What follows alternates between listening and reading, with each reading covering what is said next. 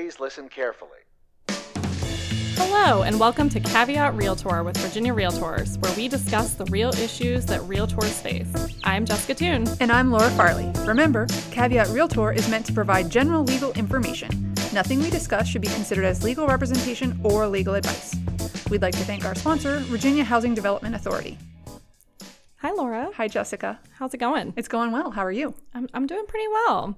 Laura, I have a burning question for you. All right, I hope I can answer. I know that you live in a neighborhood. I do. Up in Northern Virginia. Yes. So far away from this office. Yes. Um, do you have an HOA in your neighborhood? Uh, we do not.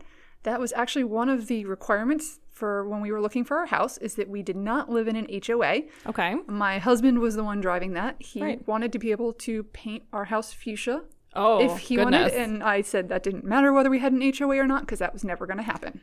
I think that's a good call. Yes. Right. Some people love HOAs. Some people don't, Don't. care for them. Like some people just don't really have an opinion either way, but they might when they get the packet of information, right? Yes, that Yeah. can certainly change people's opinion pretty quickly. Right. And so we've talked about POAs before in the POA Act, but we've never really talked about the kind of um, side to that of the Common Interest Community Board. Yes, also called the CICB. Right. So, and that kind of runs, you know, uh, all the stuff with the POA Act. They, they're the ones who can like levy penalties and, and fines and stuff like that, and who you would go talk to if you have a question about POAs generally. Right, and condos, right? Uh, condo associations would fall under this as well.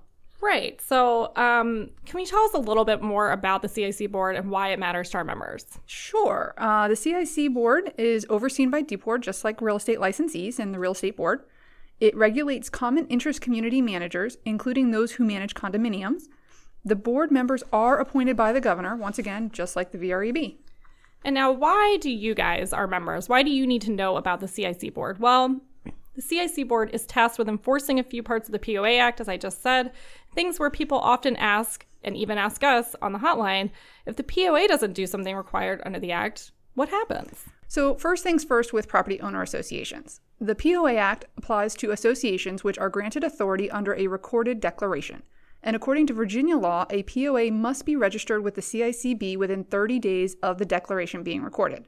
However, the Act still applies to a POA if it meets the requirements of a POA under the law, regardless of whether it registered with the CICB or not. And now let's talk about how these associations are managed. Though they're not required to be, some associations are professionally managed. The CICB makes and enforces regulations with regards to those professional managers. They must be licensed and can be disciplined if they don't follow the regulations, up to having their license revoked by the CIC board. Dun dun dun. Hmm. So uh, we sometimes get the question: What happens if an association does not deliver a packet that the seller requests, and who can do something about that? Well, the answer is ultimately the CICB. If the association does not deliver the required association disclosure packet within the required 14 days of written re- request by the seller, the CIC board has the authority to assess monetary penalties. But while that may happen, practically you still need to advise your client on what to do. And after 14 days with no packet after a written request for one, the law considers that packet to be unavailable. At that point, the seller should notify the buyer that the packet is unavailable and start the clock on the buyer's three day right to terminate the contract. So keep that in mind. The CICB is also tasked with drafting the form that accompanies disclosure packets and resale certificates for condos. The form is intended to summarize the unique characteristics of the community that could affect a buyer's decision to purchase the property, like not painting your house fuchsia, maybe. Maybe. It should include certain things if they're applicable to the community, such as, but not limited to, the obligation to pay annual or regular fees to the association, the penalty re- for refusing to pay, information on restrictive covenants, any limitations on rental ability, limitations on parking certain vehicles or boats. If, however, there are any inconsistencies between the summary and the information included in the packet, the packet shall control. It's important to note, though, that the CICB is not intended to interfere in the internal workings of an association, except and unless they are violating the laws or regulations with regard to CICs.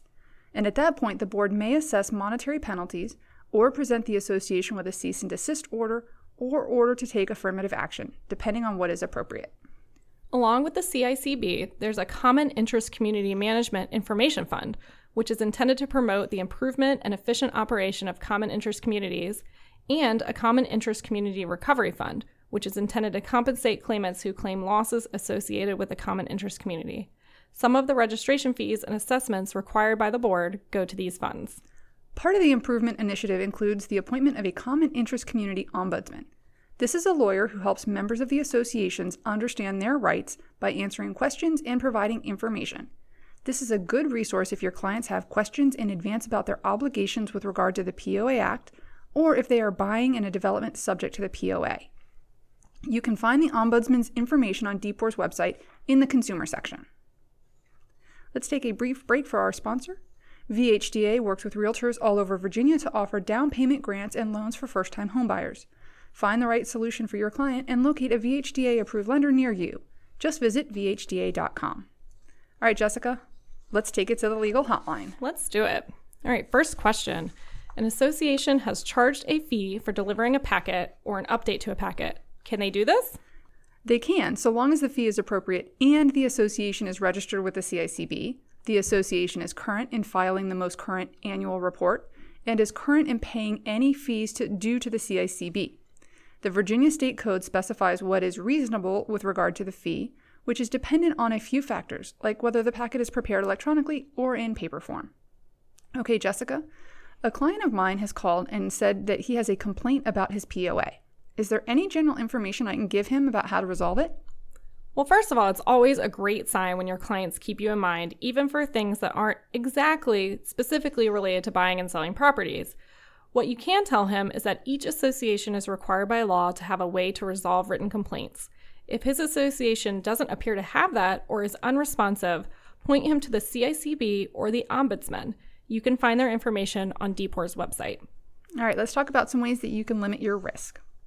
First, know about common interest communities generally and the purpose of the board and the ombudsman so that you can serve your clients and direct them to the right resources for their needs. The owner of a property does have a requirement by law to disclose in the contract if the property is located within a development subject to the POA Act. Determine as soon as possible if this is or might be the case so that your client can request the appropriate documents to provide to prospective purchasers. Agents representing sellers calendar the date that the seller requests the packet from the association and then 14 days later so that you know when the packet might be deemed unavailable. At that point, notify the buyer of its unavailability to start their clock ticking. Caveat Realtor is a weekly podcast with episodes released every Tuesday. Our podcast is available for streaming through iTunes, Stitcher, and Google Play. Subscribe to our podcast to get automatic updates when we have new episodes and rate us. Remember, members of Virginia Realtors have access to our legal hotline where we can provide you with legal information. You can access the legal hotline on the Virginia Realtors website under the Legal tab on the For Members section. Make sure you are logged in to see this page. Thanks. Bye. Although the members of this podcast are attorneys, the legal information in this program is not a substitute for personalized legal advice from an attorney licensed to practice in your jurisdiction. The information provided by Virginia Realtors is general reference work as a public service and does not constitute solicitation or provision of legal advice. We provide this general legal information on an as is basis. We make no warranties and disclaim liability for damages resulting from its use. Legal advice must be tailored to the specific circumstances of each case, and laws are constantly changing. The information provided in this program should not be used as a substitute for the advice of competent counsel. This has been a production of Virginia Realtors, copyright 2019. This podcast features the song Please Listen Carefully by Jahzzar, available under a Creative Commons Attribution Share Alike license.